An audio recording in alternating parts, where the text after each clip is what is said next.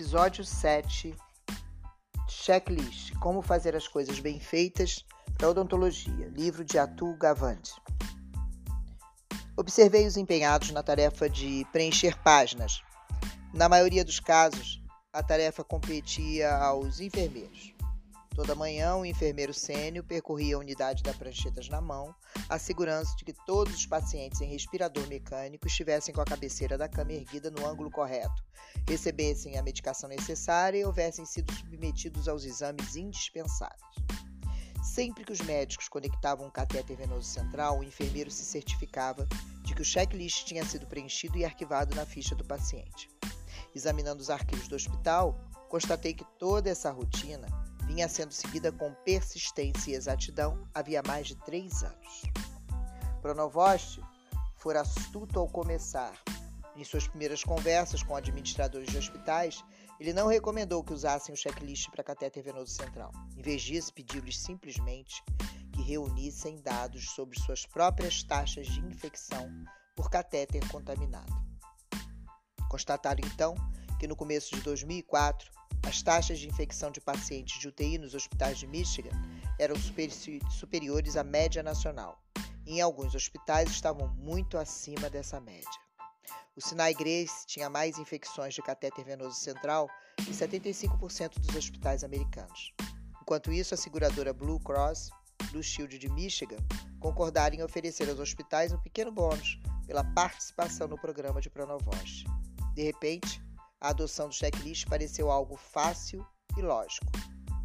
No que ficou conhecido como iniciativa Keystones, cada hospital incumbiu um gerente de projeto de implementar os checklists e participar de teleconferências quinzenais com, com Pronovost para a solução de todos os problemas.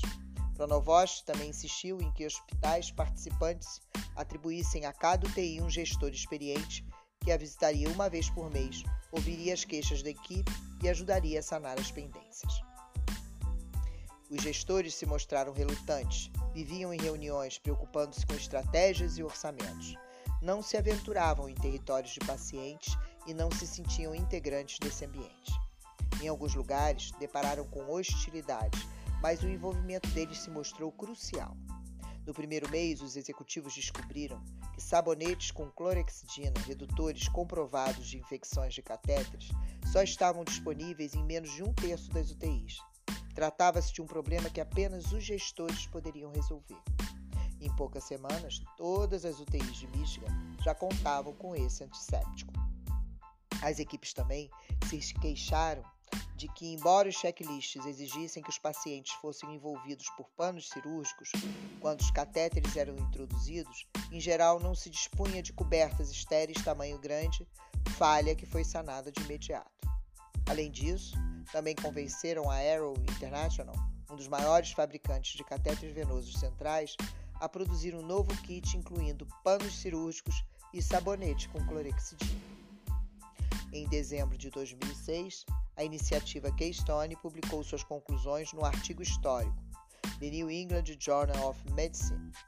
Nos primeiros três meses do projeto, a taxa de infecção em catéter venoso central caiu 66%. A maioria das UTIs, inclusive as do Hospital Sinai Grace, reduziram a zero seus índices trimestrais de infecção. As taxas em Michigan diminuíram tanto que suas UTIs passaram a apresentar uma incidência de infecção menor que a de 90% das UTIs de todo o país. Nos primeiros 18 meses da iniciativa, estimou-se em 175 milhões de dólares a redução de custos dos hospitais e em 1.500 o número de vidas salvas. O sucesso foi duradouro e se prolonga até hoje. Tudo por causa de um insignificante checklist. É tentador imaginar que se trate de um sucesso isolado. Talvez haja algo inusitado na estratégia necessária para evitar infecções de catéter venoso central.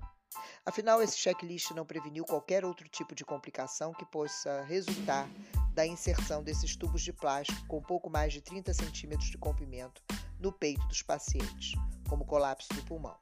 Se a agulha entrar com muita profundidade ou hemorragia se ela perfurar algum vaso. O checklist apenas evitou infecções. Nesse exemplo em particular, os médicos, sem dúvida, nem sempre realizavam todas as tarefas básicas: lavar as mãos, usar avental, luvas e máscaras e assim por diante. E o checklist se revelou de valor inestimável. Porém, entre as numerosas tarefas que os médicos executam em pacientes, talvez esse fosse particularmente um caso muito específico. Quatro gerações depois da adoção dos primeiros checklists na aviação, uma lição está começando a ficar clara. Os checklists são ferramentas capazes de proteger qualquer pessoa, mesmo as mais experientes, de falhas em muito mais tarefas do que se possa pensar. Eles fornecem uma espécie de rede cognitiva que ajuda a captar lapsos mensais inerentes a qualquer um de nós. Lapsos de memória, atenção e concentração total. E por isso apresentam possibilidades inesperadas. Supõe-se, porém, que também tenham limitações. Portanto, um primeiro passo fundamental é identificar os tipos de situações em que checklists são úteis e aquelas em que de fato não passam de perda de tempo. Dois professores que estudam a ciência da complexidade, Brenda Zimmerman, da Universidade de York, e Shalom Gluberman, da Universidade de Toronto, propuseram uma diferenciação entre três tipos de problema: os problemas simples, os complicados e os complexos. Problemas simples, segundo eles, são como preparar um bolo. Há uma receita. Às vezes é preciso aprender alguma técnica básica, porém, depois que esses fundamentos são dominados, seguir a receita oferece alta probabilidade de sucesso. Os problemas complicados são como enviar uma sonda espacial à Lua. Por vezes é possível descobrir e desdobrar uma série de problemas simples e não temos receita pronta.